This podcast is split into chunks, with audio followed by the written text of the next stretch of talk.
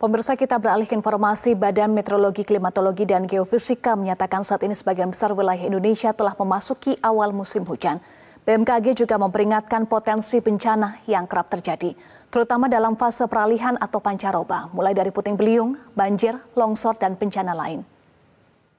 Fenomena-fenomena cuaca ekstrim ini memang fenomena-fenomena yang kerap terjadi di periode-periode peralihan eh, atau kita sebut dengan pancaroba dari peralihan uh, kemarau ke penghujan dan memasuki awal penghujan, fenomena cuaca ekstrim tersebut uh, dapat terjadi. Sehingga mengingat uh, kondisi tersebut, maka BMKG menghimbau kepada masyarakat secara keseluruhan memasuki uh, November pertengahan, kemudian uh, dan memasuki nanti periode uh, awal Desember, ini potensi hujan mulai dapat uh, terjadi di beberapa wilayah, intensitas cukup bervariasi ringan, sedang hingga lebat juga masih dapat terjadi dan yang perlu diwaspadai ini adalah potensi hujan lebat yang bisa disertai kilat dan petir.